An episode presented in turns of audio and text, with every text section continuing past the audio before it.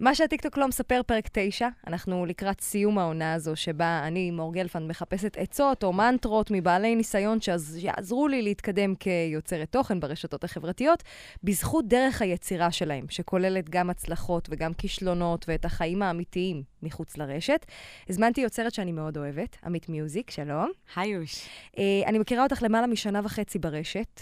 פעם ראשונה שיוצא לנו ככה אחת על אחת. נכון. למעלה מ-280 אלף עוקבים בטיקטוק, אינסטגרם כמעט 45 אלף, יש גם יוטיוב ופייסבוק פעיל. ואחד הדברים המשותפים לנו, הוא ששתינו נכנסנו לרשת בזכות אותה בחורה. שזה נחמד. אה, נכון. ניתן לה גם את הקרדיט, אבי אבישג. ויש עוד הרבה דברים שהרגשתי שאנחנו נזהה אחת בשנייה. קודם כל, את החלום והרדיפה אחריו. ויש גם את כל הנושא הזה שקראתי אה, מגנות, שאת מאוד חזקה במגנות וזימון. נכון? אחותי, איזה תחקיר. ו... אני נפעמת, אני מורשמת. רגע, אני, אני שוברת קיר רביעי... הספר. אני שוברת רגע קיר רביעי למצלמה, כי אני פשוט כאילו, וואו, עשו עליי, אני חושבת שזו פעם ראשונה בחיים שעושים עליי כזה תחקיר. חכי, עוד לא הגענו לעומק. הספר ששינה את חייך הוא הסוד, גם אצלי. ו... לא הבנתי, אצל מי? איפה רכרחת? בכל מיני מקומות האזנתי. וואו. ויש גם את כל הנושא הזה של חרמות והפרעות אכילה, שאני מניחה שבגדול אנחנו חולקות אה, את חלק מהכותרות שקראתי, אבל... אמת. מה שאני הכי אוהבת מכל הסיפור הזה, זה שאת פורצת גבולות בזכות החשיבה המקורית שלך. בזכות זה שאת מבינה שלא הריאליטי ולא הפסטיבלי מוזיקה שעשית, לא הם שנתנו לך את ההזדמנות, אלא טיק טוק, שנתן לך את היכולת להוציא את מי שאת ולקבל על זה תגמול אמיתי. אז בואי נתחיל במי את. אוקיי. עמית בן דוד. שאלה גדולה. בת 27, לא שאלה, אני מציגה אותך. במקור מנתניה, היום ג... בת 27? תכף שמונה. אוקיי. Uh, במקור מנתניה? נכון. היום גרה בתל אביב? היום אני גרה ברמת גן. כן, רמת גן, תל אביב כזה, אני בדיוק על הגבול. לבד? של... לא שואלים את זה? יש לי שותף. כן. אהבת חיי. כן. אני מתה עליו. אנחנו חברים טובים עוד מהצבא. אה, מצחיק. כן. אה, וזהו, וכיף לי. מה עשיתם בצבא? אה, היינו במרכז כושר קרבי, בווינגייט. וינגייט. אה, מאיזה גיל החלום שלך זה לשיר? אפס. כאילו, מה, מה הזיכרון שירה הראשון שלך? אני בת בערך שלוש-ארבע. אבא קנה לי, אה, נו, כמו טייפ כזה, שמחובר אליו מיקרופון עם, עם הכבל הזה של הסליל. וזה, את יודעת, זה לא, זה היה של ילדים כזה, צעצוע עם כפתורים צבעוניים, שעושה אקו כזה. אני לא יודעת למה ההורים שלי עשו את זה לעצמם, כי לא הפסקתי לעשות רעש מאז שקיבלתי את הדבר הזה. ופשוט הכרחתי אותם, הייתי מכריחה אותם לשבת בסלון, והייתי עושה להם ריקודים ושרה להם שירים שלמדתי בגן. את זוכרת מה את שרה? פיפי, שירים של אחינועם ניני. את כל הכוכבים תאמן, פיפי, פיפי. את לא מבינה, לראות את זה, זה מה שלמדו אצלכם בגן? גדול. מה, מה לעשות? קטע. אצל הבן שלי זה לא מה שלומדים כרגע. בסדר. זה בעיקר חגים וכן. תשווי את 1990 ו... ולא יודעת, שבע, שמונה להיום. שמונה, כן, יותר שמונה. לא, לא כזאת גדולה. נכון.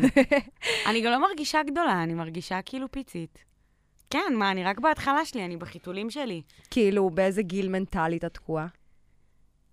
לא יודעת. לא יודעת. אני, אני פיצול אישיות מהלך, כאילו. כי במלא מלא תחומים שתדברי איתי עליהם, אני יכולה להיות בת 40 ובת 50 אישיותית. שזה איפה, נגיד? אם אנחנו מדברות על עסקים, אם אנחנו מדברות על רוחניות, אה, המון המון תחומים שבהם אני כזה חזקה ובוגרת בהם, כן. אבל יש גם מלא תחומים שכאילו... שכן, שאני ילדונת, שפתאום יוצא ממני משהו אחר. כאילו, הטיקטוק נניח פתח אצלי, את יודעת, מלא... ילדות, ילדות כן. שובב, שובביות, או, או מהעולמות האלה, כאילו. כן, אני מרגישה ממש שהטיקטוק העניק לי הזדמנות שנייה להיות ילדה. כי אין לך ברירה, אם את רוצה לעשות טיקטוק טוב, טיקטוק שיאמינו לו, את צריכה ליהנות. נכון. את צריכה להיות ילדה, את צריכה להשתחרר, לעוף. אני בהתחלה הייתי כמו בול עץ. אבי אבישג, דרך אגב, שהכניסה את שתינו לטיקטוק, נאבקה איתי לא פעם ולא פעמיים. לשחרר. לשחרר את החיים, לשחרר, להיות טבעית מול המצלמה. וצריך... זה עבודה. צריך פשוט להיות ילדים, ממש. וזה מבחינתי אחת המתנות הכי גדולות שקיבלתי. אני עומדת לצלם סרטון, צריך להתחיל. ואת יודעת, לא תמיד, האנרגיה לא תמיד לטובתנו. כן. יש ימים שעוברים עלינו דברים, ברור. שאנחנו עייפים, שאנחנו מתוסכלים, ש... אר- ארנונה, חשמל, כל יום שנוחת עלינו איזה חוב כלשהו חד מהעולם. משמעית. כן. ואת צריכה להרים את עצמך לתוך הסרטון. אז זה ממש כמה דקות של העלאת אנרגיה. לפעמים אני קופצת בבית, צועקת, זה, את יודעת, כאילו, מעלה, גם מרימה. ההבדל בין לשבת לבין לקום ולעמוד, מטורף. אנרגטית, הוא ממש כאילו משמעותי, כן? מטורף. את בת בכורה, אחרייך יש uh, שלושה, ההורים שלך תמכו בכל נושא תחקיר. המוזיקה? הם היו. בהלם מזה? אני בשוק. Um, ההורים שלי, טוב, ההורים שלי מגיל מאוד צעיר ידעו שזה מה שאני רוצה. נולדתי ילדה אמביציונית. יש דברים שאני עד היום לא יודעת להסביר. אני חושבת שזה הרבה ממה שמחבר אותי לרוחניות בחיים שלי. כי הרבה דברים ממה שקורה לי בחיים שלי, אני לא יודעת להסביר. אני לא יודעת להסביר את זה שבתור ילדה בת חמש-שש, ניגשתי למחשב, למדתי לקרוא ולכתוב, וכתבתי שירים על המחשב. זאת אומרת, אני לא מבינה מאיפה היצר ולדעת מה לכתוב שיר. את יודעת, אבא שלי ואני בערך מאז שהייתי בכיתה א', היינו יושבים, הוא היה מנגן בגיטרה ושר. אה, הם מוזיקליים ההורים. אבוש, כן, אבוש אה, מנגן ושר מהמם, להנאתו, ואימא הייתה רקדנית בעבר. מהמם. אז השואו בדם שלך. כן, כן. איכשהו זה חלחל. והיינו הייתם יושבים? יושבים, הוא היה נותן לי, היה לנו כמו מחברת כזאת שהיינו שמים, כותבים אקורדים של השירים שהוא היה צריך לנגן, את יודעת, כל שירי ארץ ישראל, היפה, הישנה, והוא היה מלמד אותי לעשות קולות. ו...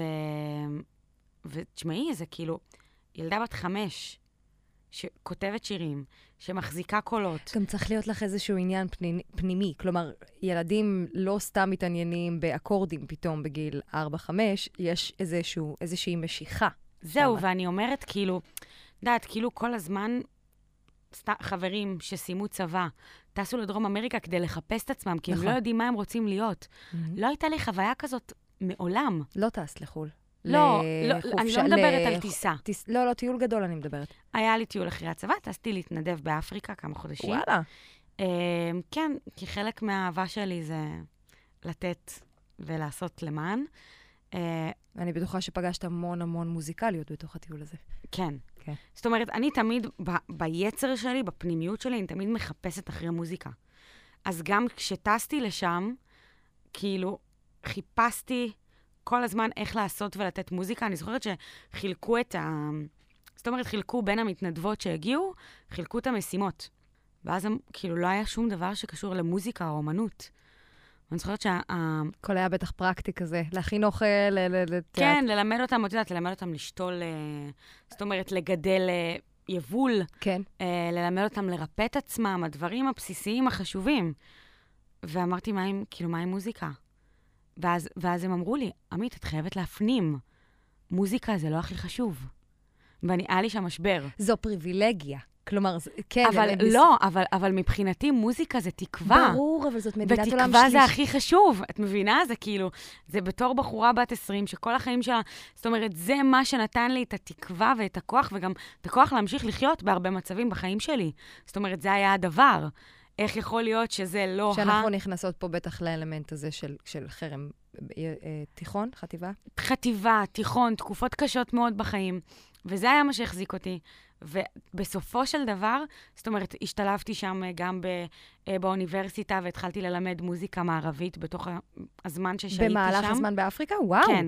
איזה במהלך חוויה. הזמן ששהיתי שם, חוויה מטורפת, כי אני ביצר שלי, למרות מה שאמרו לי ולמרות החסמים ששמו לי, לא הפסקתי לחפש את הדבר. איפה אני מכניסה את זה? כן, אמרתי להם, אין בעיה, אני אעשה מה שצריך. בנוסף, אני אפתח חוג מוזיקה אחר הצהריים. אין דבר כזה, אין מוזיקה. מוזיקה זה תקווה. ואר... וארבע חודשים אחרי שחזרתי לארץ, מתקשרת אליי המנהלת של המרכז באפריקה שם, בגאנה, והיא אומרת לי, הילדים רוצים מוזיקה. הם לא שוכחים אותך והם מדברים וואו. עלייך. והיא אומרת, עוברים פה כל כך הרבה מחזורים של מתנדבים, וזה לא קרה לי אף פעם. שאר... שארבעה, חמישה חודשים אחרי שמתנדב עוזב, הם מנדנדים לי שאני, שאני אתקשר, כי הם רוצים אותו. כן. כי הם רוצים את המוזיקה, כי הם עדיין שרים את השירים. אז מה עשית? איך ענית לבקשה? בסרטון? בהפעלה? שלחתי ב- להם סרטונים, אני תמיד, כשהתקשרו אליי אז דיברתי איתם, אבל זאת הייתה ההוכחה שלי, מבחינתי, בשבילי, שלמוזיקה יש מקום בכל מקום. מה, עזבי שיש לה מקום, מה הערך שלה? איפה היא ממוקמת בסל הערכים? כן. כאילו, ב... ב... אולי לא מאסט למי שזה נראה לו שטחי, אבל היא מאסט ללב שלך, לתקווה כן. שלך. אני חושבת אבל שבגלל זה אני מוכרת טוב מוזיקה. מבינה למה אני? כן. כי אני באמת, זאת אומרת, אני, אני מאמינה בתוך תוכי, בלב שלי, שהיא צורך בסיסי קיומי בחייו של אדם. אני, אני מרגישה את זה מחוויה כמו אישית. אוכל, כמו מים, כמו שינה. כן, מוזיקה. ואני, ואני חוזרת למשהו, כאילו שאמרתי לך קודם, שאנשים, זאת אומרת, באמת, אחרי הצבא, את יודעת, גילאי ה-20, הולכים לחפש את עצמם, לחפש מה הם רוצים להיות. לא הייתה לי אף פעם חוויה כזאת בחיים של לחפש מה אני רוצה להיות. כי זה נורא ברור. נולדתי עם, עם ידיעה מסוימת. זאת אומרת, באתי להורים שלי בגיל חמש ואמרתי להם, אני אני זמרת, גיל ארבע-חמש. רק נשאר שהעולם יבין את זה, אבל אני הבנתי את זה. אני יודעת, אני רוצה להיות זמרת, וגם אה, גם המופעים שעשיתי בתור ילדה, את יודעת, הייתי הולכת למחשב, מתקתקת, ילדה בכיתה ג', ד', ומדפיסה להם אודישנים, ואני אומרת להם, אני רוצה ללכת. ואיך הם מגיבים לזה? את הראשונה שלהם, זה אני- בטח יש חשדנות, וזה כן. מפחיד, זה עולם אני מפחיד. אגיד לך מה, הם לא ידעו, זאת אומרת, אמרו להם בגיל מאוד צעיר שיש לי כישרון.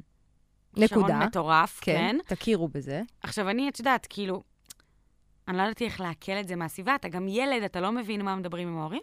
טוב, שמו אותי בחוג, כאילו. כן. ואז uh, אני ילדה בכיתה א', באים להורים שלי, אומרים להם, תקשיבו, היא לא יכולה להיות באותה קבוצת גיל של הגיל שלה. צריכה להיות יותר. הכניסו אותי, התחלתי לעשות מחזות זמר עם כיתה י"ב. וואו. ארבע שעות של חזרות כל יום. תלמידה כיתה א'-ב'? א', כן, הייתי וואו, בכיתה א'. וואו, וואו, מטורף. והם כאילו, הם לא מבינים מה קורה, וזה כל פעם יש עוד חוויה ועוד חוויה. אבל הם מקום. תומכים בזה, ניכר, כי אחרת כן, הם כן, שמים הם את הכסף פשוט- ומסיעים את ההסעות, את יודעת, הם פשוט בטח... הם פשוט הרגישו בתור הורים ל- לילדה ראשונה שהם כל כך אוהבים, שהם לא אובייקטיביים. ואז כשהגיעו אישורים חיצוניים, שהם התחילו לא להגיע... יודעים אם זה טוב או לא בעצם, כאילו, כן, זה הם הנושא. אומרים, טוב, אנחנו מאוהבים בילדה שלנו, הבת הבכורה שלנו, בשבילנו היא הכי מוכשרת בעולם, אבל זה לא אומר שמבחינה אובייקטיבית היא באמת כזאת מוכשרת. את ידעת שאת טובה? לא יודעת אם ידעתי משהו. אני באמת... אהבתי אני- לשיר, אהבתי לשיר.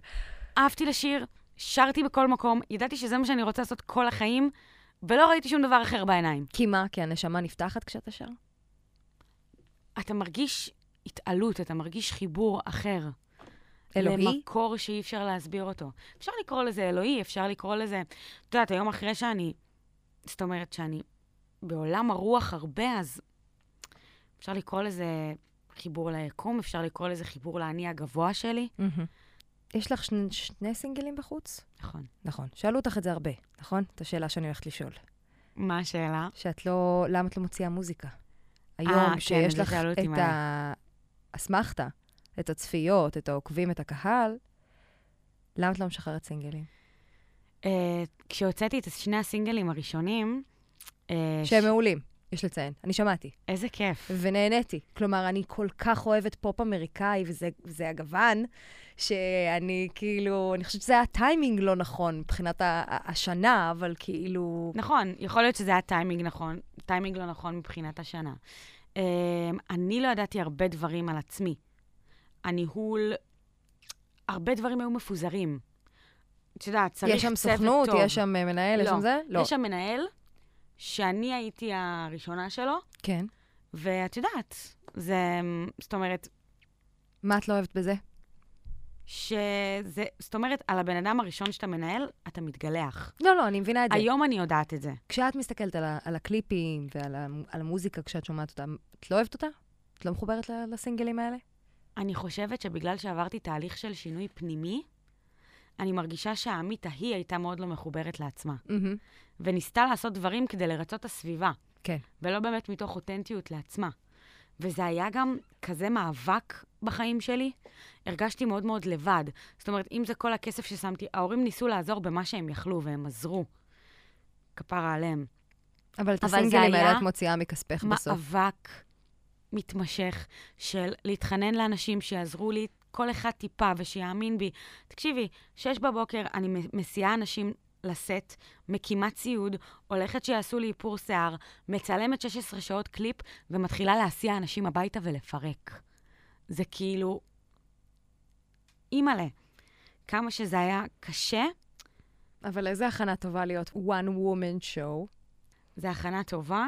אבל אני, כשהתחילה הקורונה, באמת הרגשתי שכלו כל הקיצים שלי. כאילו, כבר הייתי... שמעתי אותך אומרת כווייה. את זה. זה. זה עד הסוף? כאילו, באמת? חשבת שאת לא, לא תעבדי במוזיקה יותר? תחשבי שהוצאתי את הסינגל השני שלי כבר ב- באפיסת כוחות, כן. ב- במה שלא נשאר, כאילו. מהמם. והוא יוצא, ואומרים לי, אוקיי, יש לך כמה הופעות במגרשי כדורסל, ופה ושם. אני אומרת, אוקיי, אוקיי, זה יקרה. יש משהו, זה עצמך. כן, זה מתחיל. תרימי את עצמך מהקרשים. די, לא, לא נגמרת בשביל שלא יקרה כלום. עובר שבוע, קורונה. גם זה מתבטל. גם היח"צ ששילמתי עליו את הכסף האחרון ממה שלך. שלא נשאר לי. ובתקופה הזאת את גרה אצל ההורים? גרה אצל ההורים, כל החסכונות שלי, באמת, הייתי יכולה לקנות דירה. גם אם רציתי שיהיה קיץ ומסיבות, ואני אוכל לשלב את ה track הזה במסיבות ולתת את זה לדי-ג'אים, כי זה ה vibe שלו. אין כלום. ואז מה? התפרקות, קודם כל, שהיום בדיעבד אני מבינה שזה אחד הדברים הכי טובים שקרו לי, כי זה, אם אנחנו מדברות שנייה בשפה רוחנית וגבוהה, זאת ההתפרקות של האני הישן שלי. של המגננות, של החומות, של הלנסות לשים על עצמי מיליון שכבות של צבעוניות כדי לטשטש את. מי שאני, בגלל חוסר ביטחון שהיה קיים בי, בגלל חוסר חיבור לעמית כמו שהיא. כן, כן. או שאומר שבכל התמוטטות עצבים יש אה, פוטנציאל להשתנות. נכון. שכל אה, mental breakdown יכול להפוך פתאום להיות לפריצת דרך. פריצת דרך, זה הביטוי, כאילו. זהו, אז אצלי, אני אפילו גיליתי בשלב מסוים שזה נהיה איזה דפוס בחיים שלי. שכאילו מורידים אותי, נותנים לי נוקאוט, אני מקבלת כוחות, אני פורצת. שנייה, אבל בנוקאוט את בנוקאוט, את ברצפה. אני ברצפה. כן. בוכה ו- ובבית, וכאילו בוכה? מוציאה את ה... כן. מכירה את זה. מתמלאת באש, אני אראה להם. והולכת לפרק את העולם. כן, כזה. כן, זה drive מדהים, אני אראה להם. אבל לא, גיליתי עם השנים שזה לא drive בריא תמיד. נכון, זה ברור, אומרת- כי את לא רוצה לעשות דברים בשביל, בשביל אחרים. כשאת מדברת על כל הנושא הזה של לרצות, זה גם שם. כאילו, את רוצה לעשות דברים בשביל עצמך, לא כן, כדי לא, להראות גם לאף אחד. מוטיבציה שלילית היא לא תמיד... את מבינה? היא, לא- לא, היא לא תמיד. המניע... היא עובדת. היא עובדת מאוד. שומעת, היא עובדת, ובינינו, בואי, בואי רגע נהיה כנות, היא עובדת גם יותר ממוטיבציה חיובית. כן, כי יש לה המון המון כוח. היא אבל- מניעה אותך מהבטן. יכול להיות שהיא לא מביאה את התוצאה בהכרח שאת רוצה, אם לזה את מתכוונת. כאילו, אולי יש בה משהו... זה פשוט לא לזמן כל הזמן משברים כדי להתקדם.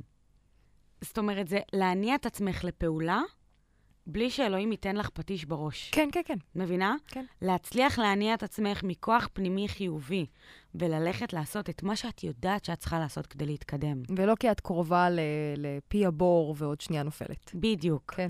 כי אנשים נהיים שאננים, ואז את יודעת, אתה הולך, אלוהים שם לך אבן, אתה מועד, ממשיך.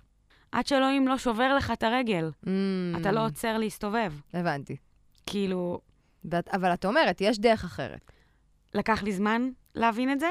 הרבה פעמים אלוהים היה צריך לשבור לי את הרגליים, אבל uh, כן, אני, אנחנו תכף ניכנס לרשת. אני רציתי לעשות לך שאלות תשובות קודם. לכי על זה. מכירה את הפורמט, obviously.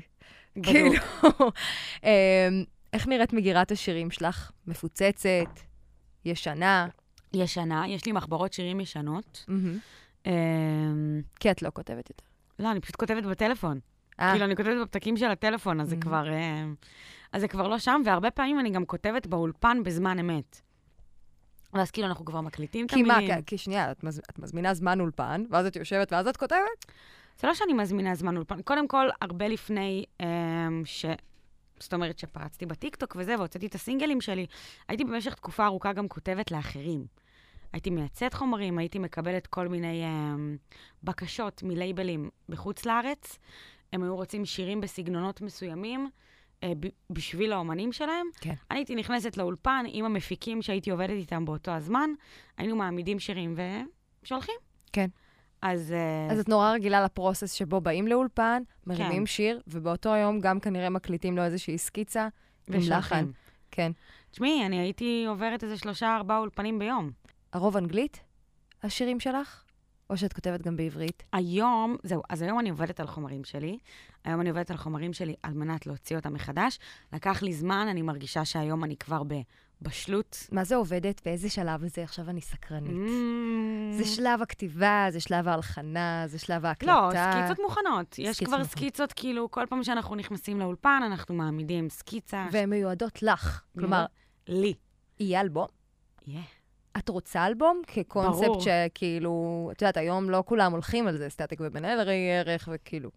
כמו שכל החיים שלי לא ויתרתי על, על החלום שלי. זאת אומרת, גם כשנכנסתי לטיקטוק והצלחתי לחוות שם הצלחה, את יודעת, הצלחתי כאילו, הצלחתי להצליח. כן, כן, במשהו. בטח, בטח. וזה, ו, וזה עף, והכירו אותי והכירו את הקול שלי, ידעתי שאני רוצה לחזור למקור שלי, שזה המוזיקה ולהוציא מוזיקה. ידעתי שזה ייקח זמן, שאני צריכה לבסס את עצמי, שיש לי כמה דברים לעבור. ההורים שלי התגרשו בדרך, מהמם. ביססתי את עצמי כלכלית, כל הכספים ש... את יודעת, השקעתי את כל מה שהיה לי בלנסות להתרומם.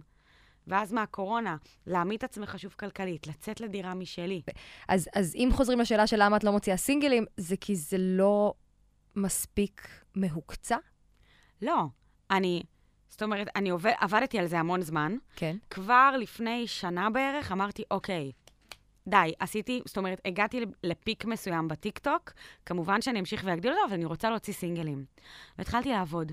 התחלתי לעבוד, עברתי בין אולפנים, ישבתי עם כותבים, ומשהו בזהות שלי כמוזיקאית לא היה tight.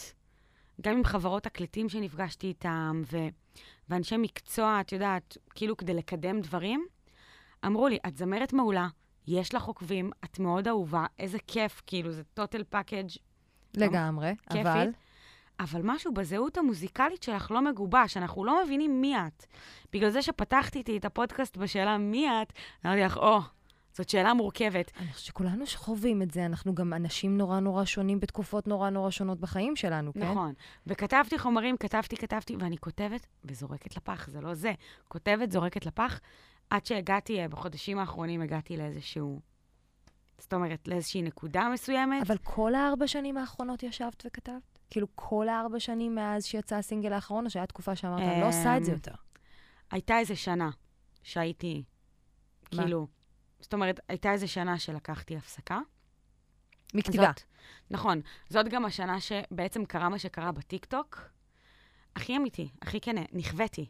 הכישלון היה כל כך צרוב ברור. לי בגוף, ברור. של הסינגלים שהוצאתי, יודעת, שהרגשתי שנתתי את כל כולי. וגם לשמוע שהזהות המוזיקלית שלך לא מגובשת, זה אחד האינסולטים הכי גדולים, כי זה משאיר אותך עם סימן שאלה כל כך גדול על מי אני. נכון, גם תחשבי שככותבת, נכנסתי כל הזמן לנעליים של אחרים. כן. אני צריכה לכתוב שיר לברונו מרס, אוקיי. אני, אני, אני סופגת את ברונו מרס לתוך הגוף שלי, ובואו נכתוב. כן. קריס בראון, יאללה. ואני כותבת ואני מייצאת לכל אומן, זאת אומרת, אני יודעת להיכנס לנעליים של אומנים בשניות. ואז את אומרת, אוקיי, אבל מי אני? נכון? מי אני? מי אני ומה אני רוצה לשיר, ואיך אני רוצה לייחד את זה. כן, גם היום, את יודעת, כאילו, בגלל שעברתי את כל הגלגול הקודם עם המוזיקה שלי, אז הגעתי היום ואמרתי, אוקיי, אני רוצה להוציא מוזיקה, אבל אני לא מוציאה סתם. אני לא מוציאה כי יש לי הייפ. אני לא רוצה להיות במקום הזה. כאילו, גם ככה, אחרי ש... זאת אומרת, אחרי שהתפרסמתי ברשת, הרבה אנשים באו אליי ואמרו לי, רגע, אבל את כוכבת רשת, את לא מוזיקאית. את יודעת, והייתי צריכה לנופף בידיים ולהגיד, היי, הייתי פה חמש-שש שנים לפני, ונטחנתי באולפנים, כן. ולא הפסקתי לכתוב שירים. מופעים כילדה, ו... רגע, אני מוזיקאית, למה הזהות הזאת נלקחה ממני פתאום? כי בגלל שאני כאילו, כי בגלל יש שני שהצלחתי סינגלים בטיקטוק. ביוטיוב. כי יש שניים, כי יש רק שניים, ואנשים נורא רגילים לראות uh, עשייה מוזיקלית כשיר. זה, נכון. זה, ה, זה הבנאליות. ואז מה שאת עשית עם הרשת בעצם, זה פתחת נישה, שהנישה הזאת מדגישה כמה את מוזיקאית, אבל היא לא הדרך הקונבנציונלית שכולם מכירים. נכון, זה לא סינגל ברדיו. נכון. ותשמעי, אני מאמינה שכל אחד, את יודעת, הגורל שלו, הסיפור חיים שלו מתנקז אליי. הייתה לי דרך שיכולתי לוותר בה עשרות פעמים. לא תקציבים, לא אה, פתיחת דלתות. הדלתות שנטרקו לי בפרצוף היו כאילו, גם עכשיו, זאת אומרת שאני כותבת שירים ושאני עומדת להוציא מוזיקה, לקח לי כל כך הרבה זמן לספר על זה להורים שלי, כי כל כך כאב להם מהכישלונות כן. הקודמים שספגתי. כן. כי הם היו שם. נכון. כי הם היו וראו אותי מקבלת עוד נוקאוט ועוד נוקאוט. והם בקרו את הבינו. שלהם עצובה, כן, זה, את יודעת, זה, זה הם גם הכי לא הבינו איך אני קמה ואת יודעת, ורצה ונכנסת בקיר כל פעם שוב מה ושוב. הם רצו שתהיי? הם רצו שאני אהיה מאושרת. לא, אבל כאילו, את יודעת, יש איזו הסללה של הורים, אה, תמיד תמכו. תמיד מוזיקה? תמיד תמכו במוזיקה שלי. אני חושבת שהם גם הבינו ש- שמינקות לא הייתה אופציה אחרת. מהמם. זאת אומרת, הם ראו את הילדה גדלה לתוך משהו. זאת לא תהיה עורכת דין, בוא נגיד ככה. אין, זה, זה תמיד היה שם. אנחנו בשאלות תשובות. אה, יש קשר למיכאל בן דוד? פשוט כי השם משפחה שלכם הוא אותו שם משפחה. לא. No.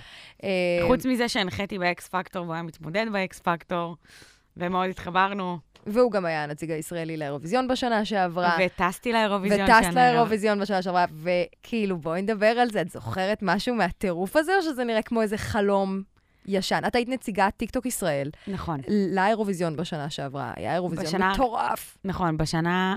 זו שנה גם- שעברה? נכון, בשנה שעברה, שזו גם השנה הראשונה שבה טיקטוק הפכו להיות ספונסרים של האירוויזיון, ו... ויצרו משלחת יש מאין, כן? אני קיבלתי באותה שנה את האקס פקטור, הייתי המאושרת באדם, שזה היה ראיונות... אה, שהגעתי למצב של להנחות תוכנית מוזיקה, של להיות האחות הקטנה, מהמם. שמנחה תוכנית מוזיקה בישראל ממקום של...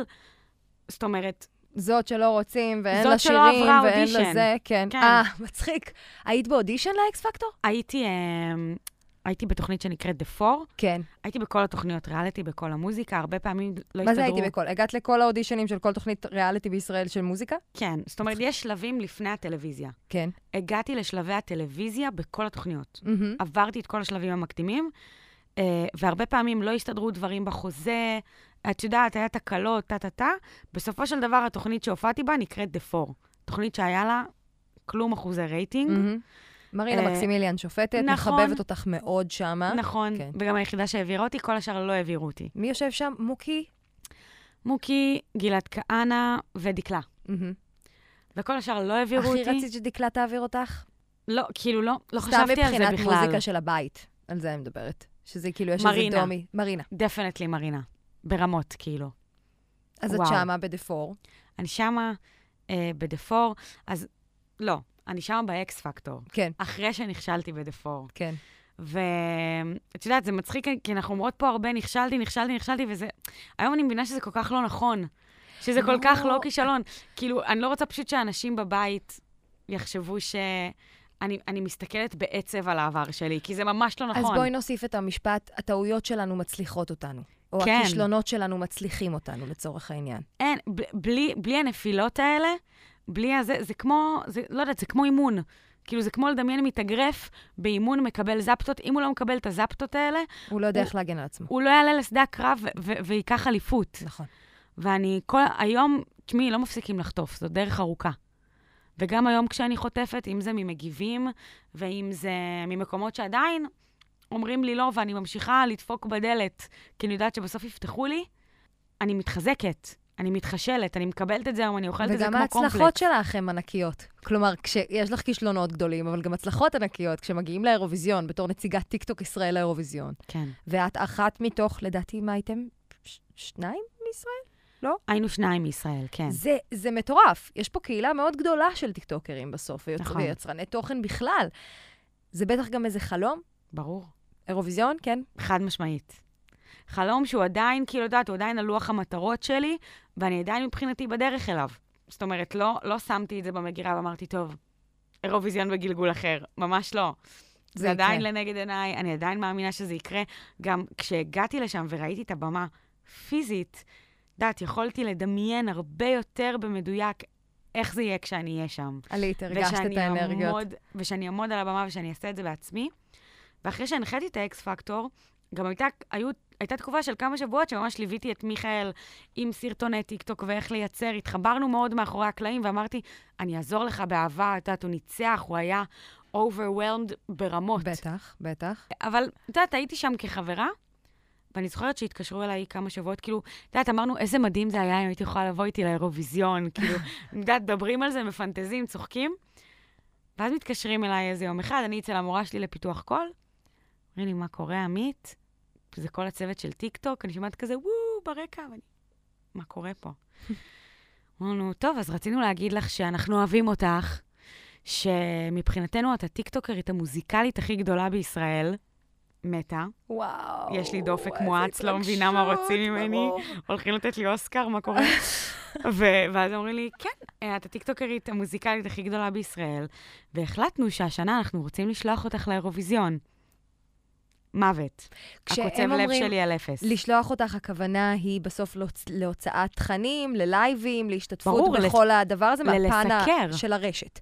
זה לא הופעה על הבמה כמו שאולי היית רוצה, אבל זה כן נגיעה בתוך החלום הזה, שהוא קיים. אחותי, נראה לך שהייתי מבואסת ואמרתי לעצמי, אני לא, לא מופיעה על הבמה? אני רוצה לדייק את זה למי שלא חווה את זה ברשתות החברתיות או, או ראה את זה, כי אני הייתי מאוד מודעת לזה לצורך העניין. אוקיי. אמ, אז, אז כאילו מטרת הט- הטיול מטעם טיקטוק ישראל לא הייתה נציגות של ישראל בתחרות, אלא נציגות של טיקטוק בתוך הסיקור של הדבר, נכון? נכון. עכשיו, נגיד ואת שרה באירוויזיון, זה בלדה או שזה שיר אה, פופ? תשמעי, אני מניחה שזה יהיה שיר גדול. שיר גדול. זאת אומרת, אצלי החוזק שלי, נועה, נגיד השנה, שמה על השולחן באירוויזיון את החוזק שלה, את, את הריקוד, את הפרפורמנס, את אין הפאוור, ספק, את אין ספק. הפרפורמנס. כל אחד שם על השולחן כשהוא מגיע לה- להופעת אירוויזיון את החוזק שלו. נכון. לי יש ווקל מאוד מאוד גדול. יש לי נפח, יש לי עוצמה. לעשות כירוגרפיה כמו שנועה עשתה, אני בחיים לא אצליח. אוקיי, כאילו זה, אז אנחנו פחות הולכות על הקצבי, זה כנראה יהיה שיר רגשי גדול. יכול להיות שזה יהיה שיר רגשי. ומה את לובשת? הרי אירוויזיון, את יודעת, יש כאילו נישות. יש או את השמלת סינדרלה, obviously, או את הבגד אור הצמוד, המטאליסטי. סטייל אה, לורין כזה. וואו, היא הייתה לבושה יפה. איזה שווה היא ברמות. כן. כן, חוץ. מזה שכאילו כל הרשת הישראלית השחירה אותה בתור בסדר. זאת שלקחה מאיתנו את ה title, כן. אבל בינינו, השיר שלה היה מטורף. בעיניי, כמוזיקאית, כמי שכותבת שירים המון המון שנים, איך ששמעתי את השיר שלה בפעם הראשונה, אמרתי, שיט, כי היו... היא הולכת לנצח. הוא מחזיק, הוא מחזיק. הכל, אבל את יודעת את מי אני אוהבת. הכל, הכל, הכל, זה פשוט קורה. היא כאילו הביאה את אופוריה 2023. את יודעת את מי אני אהבתי? את הכפילה שלך. את אוהבת את הכפילה שלי? מאוד, איזה שיר יפה לנורבגיה, מדהים, מאלף. מדהים. הוא בטוח יהיה בפסטיגל שנה הבאה. והוא רץ בטיקטוק מאוד חזק, Queens and Kings. מאוד חזק. כאילו, איך ששמעתי אותו, אני כזה, אוקיי, פסטיגל. שיגעו אותך אתמול? וואו, את לא מבינה כמה תיוגים. ואני, מה קורה? למה מתייגים אותי כל כך הרבה כשאני יושבת בבית עם פופקורן? לא, אני לא הנציגה השנה, סיימתי את שלי שנה שעברה. מה רוצים ממני? תנו לי לראות את נועה. מה יותר כאילו- כיף, אגב, מהבית? האמת היא, מהבית. תחשבי שיש לך, סתם, עשרת אלפים צופים במתחם האירוויזיון, ועוד 180 מיליון אנשים שצופים בזה מהבית. כל הדבר הזה מתוכנן בשביל האנשים נכון. שנמצאים בבית. אין ספק. וכשאת שם באירוויזיון, כן, יש לך את האפקט של הקהל, שיודע את כל המילים של השירים, ורוקד ונהנה, אבל אין לך את האפקט של הבימוי מצלמות, ושל כל התוכן שנוצר במיוחד בשביל הצופה בבית. וגם רואים מקרוב, מה לעשות. נכון, זה כאילו, זה משמעותי שם. אירוויזיון נוצר בשביל הצופים בבית. בואי נדבר על הרשת. בואי נדבר על הרשת. מה גורם לך להתחיל ליצור תוכן ברשת? מה שגרם לי ליצור תוכן ברשת מלכתחילה זה ה passion שלי להצליח בתור זמרת. זה שאם אין דלת, יהיה חלון. חלון, אותנו, זה קורונה. קורונה. את פוגשת את אבישג באיזושהי הזדמנות כלשהי. אני פוגשת את אבישג בנקודה שכבר אין לי תחתונים, שאיבדתי הכל. ואני מגיעה, זאת אומרת, פגשתי את אבישג, אבישג, אבישג ואני היינו מדריכות ביחד בצופים, כשהיינו נערות. אה, את, את מאותו שבט שלה בצופים בנתניה? כן. מצחיק, אוקיי. ו... והיא ראתה בפייסבוק, את יודעת, שהוצאתי סינגל, אותו סינגל שיצא שבוע לפני שנכנסנו לסגר. כן. ואז היא אמרה לי, התחלתי לעבוד באקו, 99 FM, בואי תעזרי לי לעשות סאונדים, כאילו תקליטי, תשאירי אותם, קצת ג'ינגלים, כאילו, לתחנה. ג'ינגלים כן. וכאלה, ואני בתמורה אלמד אותך לעשות טיקטוק. אוקיי. אמרתי, יש לך מה להפסיד? לא. לא. לכי. אני זוכרת שגם אמרתי לעצמי משהו בראש, שהיום, היום גם כשאני מרצה על הדרך שלי, יוצא לי להרצות פה ושם, אני כל הזמן משחזרת אותו לאנשים, ואני אומרת, אומרת להם גם, תפתחו מחברות, זאת נקודה. נכון. בגלל שלא היה לי מה להפסיד, בגלל שהייתי בלי תחתונים, אמרתי לעצמי, עמית, לא משנה מה היא אומרת לך לעשות, את עושה. הייתי כל כך ריקה מאותו, באותה נקודה, שאמרתי, לא משנה מה היא עושה, מה היא אומרת, אני עושה. למה? כי... למה אני מציינת את הנקודה הזאת? כי ההתמסרות המוחלטת, בגלל שלא היה לי כלום באותה נקודה, הביאה את הפריצת דרך החדשה. אנשים, כשיש להם מה להפסיד במרכאות, הם באים עם אגו, נכון, הם באים עם מגננות. נכון, נכון ועם לגמרי. חסמים. אני זה, אני לא זה, איפה הגבולות שלי, מה אני מוכן לעשות ומה אני לא מוכן לעשות, ואיך בול. אני מוכן להיראות. ובטיקטוק, כשאין אף אחד שמכיר אותך עדיין, ואת יכולה לעשות מה שאת רוצה, יש משהו משחרר, לא? זה, מ- לא, זה הפוך. זאת אומרת, תחשבי שהיא באה, ואני עומדת מול מצלמה, כן? והיא אומרת לי, אוקיי, עכשיו תצעקי למצלמה, היי, אני עמית ואני הולכת ללמד אתכם איך לשיר. כל המגננות שלי בעולם, כל החסמים, הכל צף, טק, טק, טק, טק, oh my God, טק, לא. לא, לא, לא, לא, לא, זה לא מה שאני רוצה, זה לא... זה כאילו, תחשבי שמבחינתי, ללמד פיתוח קול, זאת הייתה העבודה אחרי הצבא, שהמטרה שלה היה לחסוך כסף לדבר האמיתי. אה, כי אין מה לעשות. ואולי לא- משהו שאת גם קצת מחביאה אותו. קצת. כן. זה כאילו... כי מי שמלמד לא עושה, כן. כן, מכירה את זה טוב. וכאילו נקלעתי לסיטואציה, איך שיצאתי מהצבא, פתאום נהיה המון המון המון ביקוש, וגיליתי גם שאני ממש טובה בזה, והיה לי איזה קונפליקט פנימי, כי אמרתי, לא, אני לא רוצה, רגע, שנייה, אני זמרת, אני רוצה להצליח בתור זמרת, וכל הכלים שהשתמשתי בהם כדי לאמן את עצמי וכדי ללמוד, פתאום אני, משתמשת בהם על אחרים. כן, אני משתמשת בהם על אחרים, ואני בן אדם שמאוד אוהב להעניק, אז אני גם, את יודעת, אני עושה את זה מכל הלב, ותלמידים שלי מגיעים להישגים וקוראים דברים, ואני כזה, לא, לא, רגע, שנייה. ובגלל שבאתי, את יודעת, בגלל המחשבה שרצה, אין לך מה להפסיד, נכון. אין לך כלום. את בתחתית, כפרה. זאת משחררת. אז שחררתי.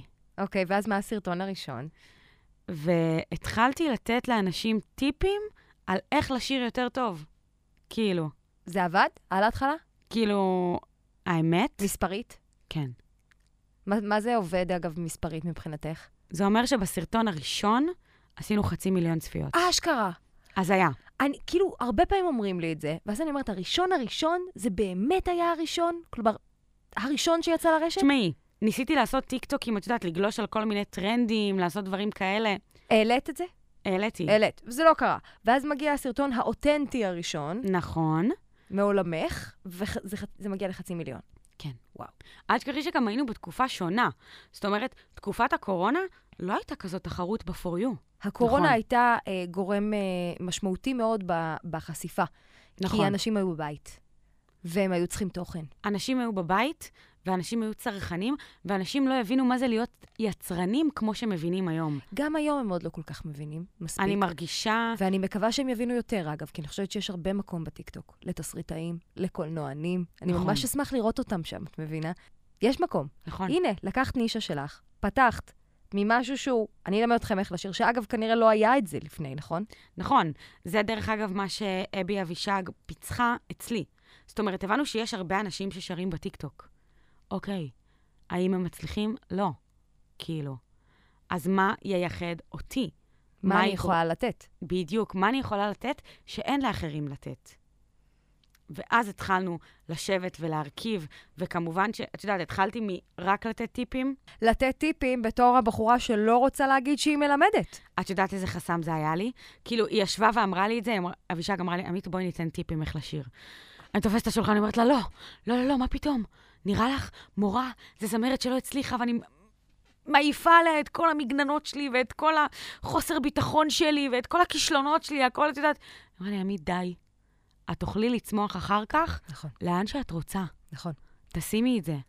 והיא יודעת שעד היום אני מודה לה, איך אבל, את אה, מדייקת את עצמך מבחינת תוכן? איך את מבדילה היום את עצמך מאנשים? לקח לי זמן, זאת אומרת, התחלתי מהטיפים, ומשם, את יודעת, למדתי את האלגוריתם, אני יצור מאוד אוטודידקט, חפרתי, הבנתי איך עובדים באחורה של דברים. נתונים, באחורה של נתונים. נכנסת לכלי היוצר הרבה, בודקת... יושבת, חופרת. מעבר לכלי היוצר, נכנסת גם ל... זאת אומרת, לסרטונים של יוצרים ביוטיוב שמעדכנים על התח... התחדשות האלגוריתם, מבינה מספרים, רושמת, כותבת.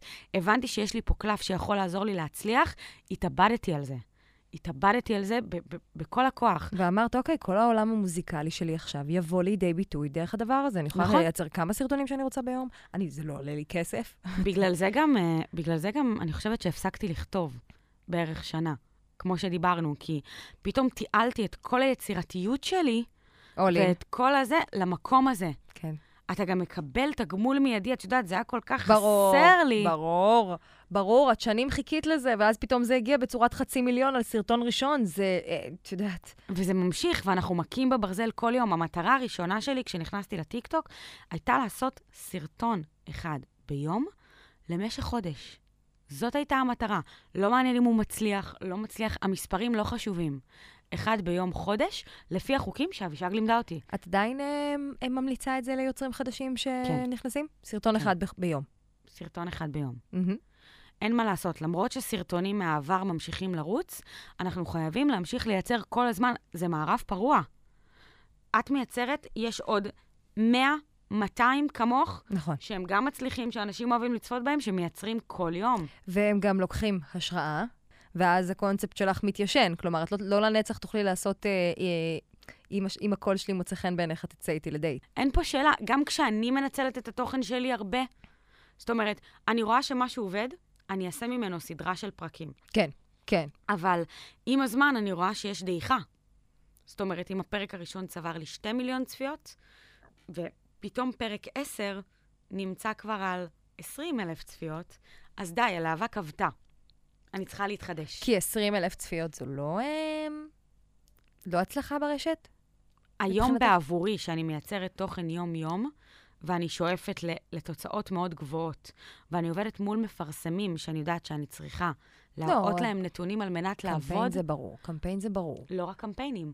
זאת אומרת, האינדיקציה של חברת פרסום או לקוח, האם לתת לי קמפיין, היא על הנתונים האורגניים שאני מביאה ביום-יום שלי. נכון, צודק. ולכן השאיפה והסטנדרט שאני שמה לעצמי, הוא תמיד יהיה גבוה. אז, אז איזה מספר זה הצלחה? Uh, היום אני שמה מעל 100-150 אלף כהצלחה. קשה, קשה בעולמך. קשה, אבל, קשה. אבל אם אני לא אעשה קצת שרירים על עצמי וישים על עצמי את הרף הזה, זה לא יגיע. כי את קולטת ש-10K זה קיסריה, כן? לצורך העניין. את לא קולטת. במונחי הרשת זה מרגיש לי שונה כזמרת, היית רוצה למלא את קיסריה, לא? מאוד. את ממלאה אותה בערך כל פעם שאת מוציאה סרטון, אולי אפילו פי חמש ושש. זה מטורף. אולי הסטנדרטים שלך להצלחה קצת גבוהים מדי, רק שתדעי. אני מאמינה שמי שמכוון לירח אולי ינחת בין כוכבים. אה, אני עם הזמן תמיד שואפת להעלות מול עצמי את הסטנדרט. אני מבינה אותך, אני פשוט מדברת על התחושה הזאת של כישלון. הרבה פעמים יש תחושת כישלון ברשתות החברתיות, זה נורא לא. קל להיכנס לשם, את מבינה? כשאתה כבר שלוש שנים ברשת ואתה לא מפסיק ליצור, כן. מגיע, מגיע איזשהו שלב שכשסרטון לא מצליח, אתה אתה לא מתרגש. מתעכב על זה. אתה שם בצד, אתה אומר, אוקיי, נקסט, קדימה. אני אעצר את הבא יותר טוב. למדתי, זה פחות עובד. כן. נקסט. הכל ניסוי וטעייה ולמידה. הכל נשמע מדהים מהרגע שנכנסת לרשת. כלומר, מהרגע שהבנת לאן את הולכת, זה מאוד אה, רץ למעלה. איפה הקשיים שלך היו ברשתות חברתיות? איפה זה פוגש אותך? היו תקופות שפשוט לא משנה מה עשיתי, זה לא הצליח. שאני מנסה להעלות תוכן ולייצר, וכל הדברים שעשיתי לא הצליחו. למה? עכשיו, ברור ש... כי הייתי צריכה להמציא את עצמי מחדש. כי היום הגחלת של משהו היא קצרה.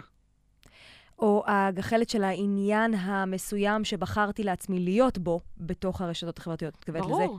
כן. הייתה תקופה של הייפ מטורף סביב הדבר הזה שנקרא עמית מיוזיק, ופתאום, את יודעת, מגיעים יוצרים, כוכבי רשת חז... חדשים שעולים, שמתחזקים, ופתאום עמית, שכבר נמצאת שנתיים, שלוש ברשת, כבר לא... היא כבר לא הדבר הכי חם, הכי כבר לא לוהט. הדבר הכי חם. כן. וצריכה לשכפל את עצמה ולהמציא את עצמה מחדש כדי לעלות ו... ו- להשתוות לחבר'ה הצעירים, לחבר'ה החדשים, לחבר'ה הקולס. בדיוק, אתה מרגיש במונחי רשת שאתה כאילו מת. כן. אתה נשכח. ומאיפה הבאת את האנרגיה לזה? זה הפיל אותך בהתחלה, או שזה אמרת, יאללה, אני זה- עושה את זה, זה לא מעניין אותי? זה מאוד מייאש, זה גם מאוד מפחיד, כי פתאום החיים שלי נשענים על הרשת. כן. אני עושה קמפיינים, אני עובדת בזה. אני... מאיפה יגיע כסף בעצם אם אני לא מביאה צפיות? כן, ברור, בטח. פתאום זה, זה משלב המון המון דברים ביחד. זאת אומרת, גם, את יודעת, העולם החברתי, וגם את הביטחון הכלכלי. וזה זה המון המון דברים ביחד. וגם את הערכה העצמית שלי. הערכה עצמית, חלומות, פתאום הרבה נשען ו- ונתלה על זה. איך את עוברת את זה? הרבה כוח רצון והתמדה ולעשות על טייס אוטומטי. ו... מה זה לעשות על טייס אוטומטי? למה את מתכוונת? זה אומר לייצר גם כשאתה בדאון וגם כשאתה לא במוד. וגם אם זה לא הדבר הכי נפלא בעיניך? כן. מהמם. להמשיך לייצר, כי פתאום כשאתה מקבל פידבק הכי קטן, משהו קורה, אתה אומר, אוקיי, אני יכול להמשיך לחזור. ו- והיום זה עובד בגלים. אני עולה ואני נכבדת, ואני עולה ואני נכבדת. אבל אני חייבת להמשיך לייצר את עצמי, זאת אומרת, להמשיך להיות הדבר הזה. אחד הדברים שיצא לי לעבור בשנה האחרונה, אה, עבדתי עם אה, שישה יוצרי תוכן, מוצלחים וטובים ויפים ומהממים. אה, זה המעגליות הזאת של כן. להיות, להיות מאוד מוצלח, להיות מאוד מדובר, שכל סרטון שאתה מעלה הוא הופך להיות קיי בשניות, ואז תקופות שאתה פשוט לא יודע למה זה לא עובד, mm-hmm. ומה אני אעשה עכשיו, ואיך אני אמציא את זה מחדש. נכון. ואחת ההבנות שהיו לי זה שזה לנצח יהיה ככה. זה לנצח יהיה ככה. זה אה, מעגליות שלעולם היא תחזור, וצריך ללמוד איך לא להתבאס בתוכה.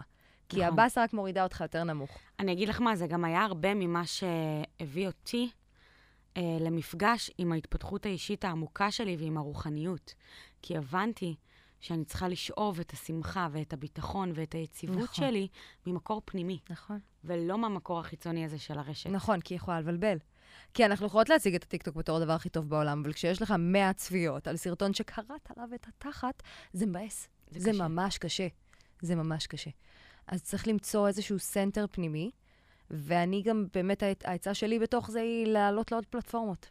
זה תמיד עוזר לי, זה נכון. תמיד מחזק אותי. זה הרבה פעמים גם מציל תכנים שאתה חושב שהם... שהם מתים לגמרי. מתו בנקודה ברור. מסוימת. איך את מתמודדת עם hate? אה, אממ. את חווה? חווה. כן. מתעלמת ומתקדמת. לא מגיבה. לא. יש כל מיני אסכולות, את יודעת. יש כל מיני דרכים להתמודד עם זה. אני לא... את לא קשה לי, קשה לי להחזיר הייט. זאת אומרת, קשה לי... את יודעת, גם כל כך הרבה אנשים שבתחילת הדרך שלי צחקו עליי ולעגו עליי, מצאו את המקום, אחרי תקופה, לבוא ולהגיד, וואי, התחברתי אלייך, אני פתאום אוהב אותך.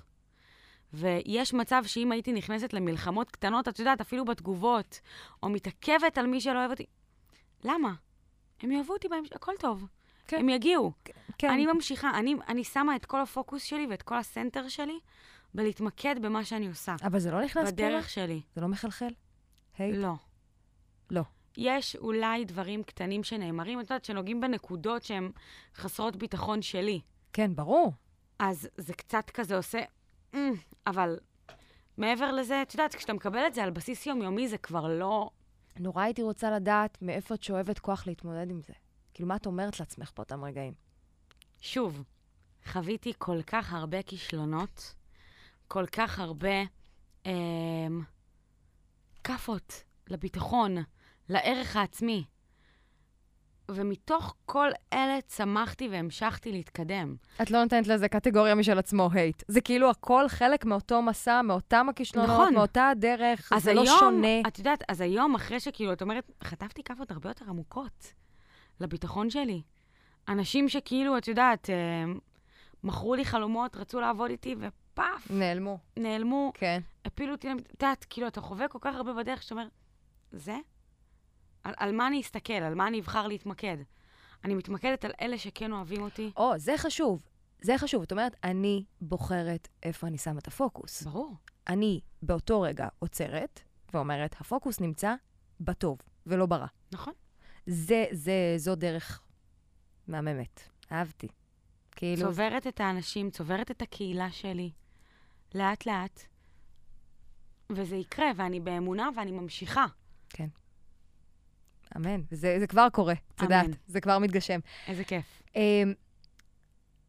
את יכולה לזקק לנו מסר אחד מהניסיון שלך למי שעושה את uh, תחילת דרכו כיוצר תוכן? Um, אני אגיד שזה שילוב של התמדה ללא פשרות ושל ניסוי וטעייה.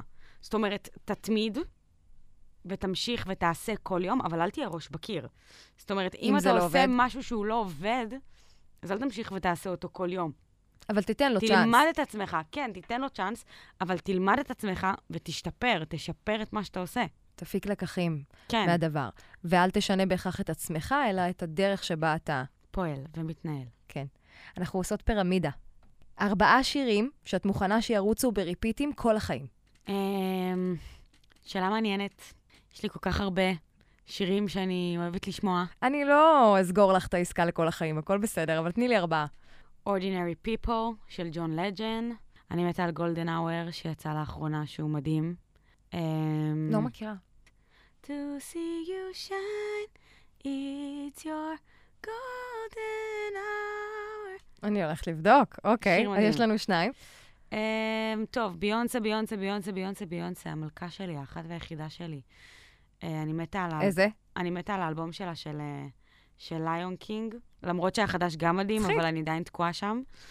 אה, יש לה שם את Spirit, שהוא מדהים. כאילו, הלהיט של האלבום כזה, אני אוהבת את כל השאר גם, אבל... יש לך משהו אחד שמוכרח בעברית שירוץ לכל החיים? את מי אני יכולה לשמוע נונסטופ בעברית? את חנן. באמת? חנן בן אז תגידי ארי. לי טונה, יסמין מועלם, את יודעת, כאלה. נשמה, חנן בן ארי, מה? אמן על הילדים שלי. שבורי לב, גוספל, כל ה... אין, וואו. תראי איך סגרת. רביעייה. חבל על הזמן. שלושה רגעי קריירה שהרגשת בהם שניצחת.